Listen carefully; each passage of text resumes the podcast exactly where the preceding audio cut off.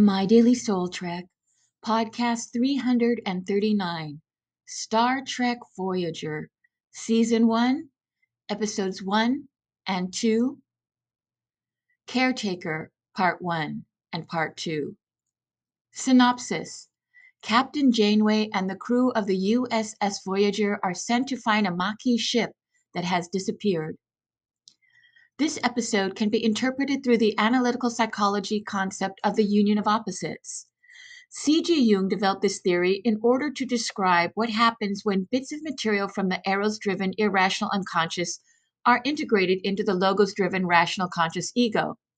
In Caretaker Part 1 and Part 2, Captain Kathryn Janeway assembles a team to go into the Badlands in order to locate a missing Maquis ship the Maquis being a group of colonists living along the border between the United Federation of Planets and Cardassian territory who are unhappy with the peace treaty that these two powers signed.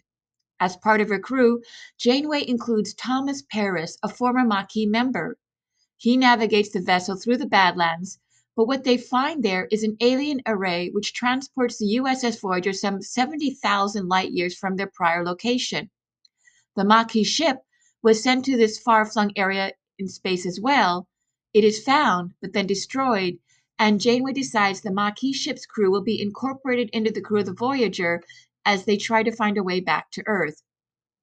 The idea that the two crews must work together in order for Voyager to return home can be seen as an analogy to how the two parts of our psyches, the conscious and the unconscious, when working together will make our psyches more whole.